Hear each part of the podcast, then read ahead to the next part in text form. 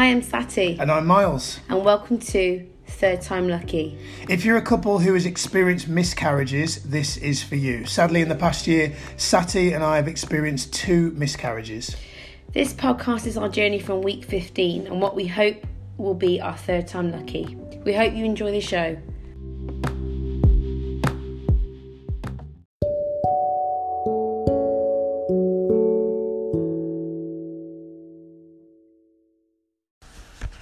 So, welcome to uh, episode one. So, um, Sati, at the precise moment of recording this episode, is what, week 15? Yeah! Yay! it's uh, been a challenging 15 weeks, but we hope that we can start to enjoy the the start of a new chapter for us. it's been a bit nervy, hasn't it, this past? What's it been, well, what's it been like for you, like this pregnancy versus. very before? challenging. Um, so every falling pregnant's, you know, a, a, a trick in itself. You know, making sure that we've got ovulation correct, making sure that we're having sexy time at the right time. Um, and that is pressure in itself. So for any couple out there who are just trying to have a baby, we understand it, it is it is hard. Um, and it, you know you don't want to take the romance out of things, but sometimes you do just need to get the job done. So straight from you know conceiving, I, I felt anxiety. Um, and then when, when we were fortunate to find out that we were pregnant, I think the, the thoughts that came through my mind were just shit.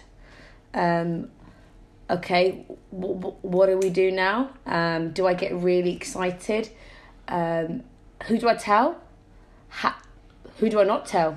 I, Um, remember, I remember the first time um, wanting to. I told like basically like, all my friends like straight away and went online I think and we were told like everyone. week five and Mars had announced it to the world. yeah, because obviously if you've never experienced mass miscarriage, which you know if you're listening you may have experienced that, um, you don't you don't know what you don't know, right? So I didn't know that there was a possibility things could go completely wrong. Um, so definitely the the second time we kept really quiet and only then told family yeah. That we were pregnant, but even then we told them with real like trepidation, and probably then you miscarried like what a week after we Yeah. probably told them, right? Yeah, So- this, this, the, the, just to give you an, a, a rough overview. So the first miscarriage was, I think we miscarried on our ninth week, and we unfortunately found out the um the the, the actual- stopped at seven. Si- yeah, six, six and a half. So we obviously carried on and continued like we were pregnant, which was really hard because I, I didn't feel any different. So for women out there who didn't feel any different, my gosh, the hormones are real. We I get it, um, and that that's the real bummer in it because even when you have miscarried, you still technically have pregnancy hormone in you, so you feel the way a pregnancy pregnant woman should feel. So that that really sucks. So I understand that, but the first one was uh, was definitely harder for us, but the second one we just kind of we knew we had a really bad episode with the first one, so we we we just didn't get excited, and I think because of that, when we actually found out we were miscarrying, it was like, all right then. It, was- wasn't. It wasn't a shock to me the way the first one was a real shock. It, how can we explain it? Well, yeah, it wasn't. Yeah. It wasn't a shock to me. It was like, so what do we need to do to get to To just get this done. How can I how can I just sort this out? How Yeah, can and I then just and remove then this and, and start then again? and then yeah, and how can we also get to the bottom of what's What's going on? What's like scientifically going wrong? Yeah. Like a, car, oh, the car's not working. Okay, great. So I get that. What do I need to do to fix it so Yeah. that this problem doesn't happen again? Um, you know, Miles and I talked about, you know, our uh, hered- our backgrounds, whether there was anything there, and we we we were running out of options. So we were fortunate just to go. Because those of you that don't know, because you might be listening, you don't know us. Like Sati's Indian, and I'm, um, I- I've got Jamaican blood. So like, we didn't know. We just thought maybe the two the together. Well, we didn't know whether not mixing well. the chromosomes weren't great. We we didn't know. That's our oven. Forgive us. So, um, you know, we were very fortunate to have our. Oh, well, I was. I had my blood tested to then find out that I had a condition which um, I don't produce natural blood thinning in my body. So the miscarriages could have been to do with the fact that I had this um, deficiency, or it could have just been very unfortunate, which we're accepting too, because sometimes, um, you know, when you conceive, there could be a, less chromosome, one more chromosome, and sometimes you miscarry because there was a problem with the actual um, development of the baby. So we were, we we didn't know what to accept, but we just thought, well, if the blood flow is an issue, the blood flow's not getting to the uterus, therefore it's causing a miscarriage. So when we found that out, we were keen to see what our next steps were. Um, and the hospital had suggested that there was um, a form of heparin that we could take, which was like a daily injection to thin the blood. But I also did my own research, and women out there, if you are doing your research, as I was, you would find pages, shitloads of pages of, oh, you can try this. Is it your folic acid? Um, do you need to take a different prenatal? So I just done enough research to find out that um, you can take um, a low dose of an aspirin to thin your blood. Now, you must obviously let your doctor know because you may have issues um, and it may not work for you long term. But Mars and I just thought we'd give it a go, and um, we we did it straight from the word get go, and I'm now 15 weeks pregnant. So, So at the moment, that could potentially be something that is contributing to things. It could be. things mo- progressing yeah, well, right? it could be, but it Yeah. also could just be that this baby is the right one for us. It could be our third time lucky. Because you know, I as a result of talking miscarriages with you for so long now, there's been so many people that we've heard about like they had seven miscarriages, didn't do anything different, and on the eighth time It just works. it just worked, or had five miscarriages, stopped trying, then got pregnant, sixth Yeah. time had twins. You know, it is- And I don't know it's- what that's what why it is our third time or why it's Yeah. that person's sixth time, but I, I just genetically I think having a, a child is amazing. Anyway, if you think Yeah. about it, how the chance it of it actually going works, right is yeah. actually smaller, isn't it? It's so. I mean, the fact that it doesn't go wrong more is uh, just. I think the the human body. And I remember my my my, my doctor saying, "I'm just surprised women don't miscarry more." Yeah, yeah. And I was taken back by that comment because I just miscarried, but Mm. I get it. I do. I, I do think the whole. But this the science behind having a child is just unbelievable. When you see, you know, conception to birth, it's incredible. Yeah. It is absolutely amazing. Um, we're going back to the question that Miles had asked, um, how do I feel? We were, you know, from week four, we the aspirin was there and we just thought we'd give it a shot because I was I had said to myself there is no way I was having another pregnancy based on doing nothing. I wasn't just going to sit there and go, "Oh, I'll just leave it to chance." Like I knew I had this blood condition, therefore I need to do something about it. So I took the aspirin. Um, with with the blessing of my doctor, by the way. So just don't go busting aspirins. You need to find out whether you've got a blood condition initially, um, before actually find that because there are so many complications. But um, yeah, we just we, we had some we had some scans.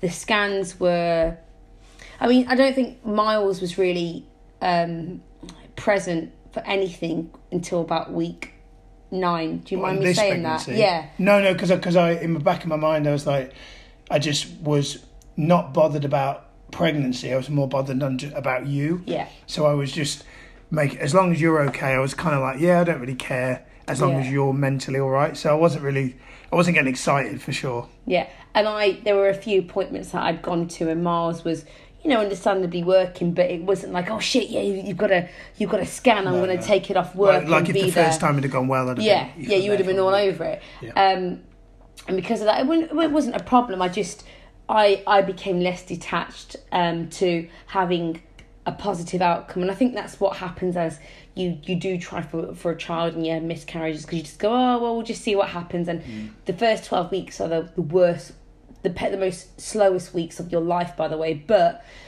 it it really feels like a milestone. So we were fortunate enough to have scans and you know you can pay for a scan. They're, they're quite cheap. I, I don't know what part of the world you're from but um, I recommend them just for sanity um, and also you get to see incredible growth of what a um, a natural fetus looks like and it blew our minds. It, it was amazing. So we had um, so from probably from about week eight I started to feel a bit oh shit this is this is feeling a bit real.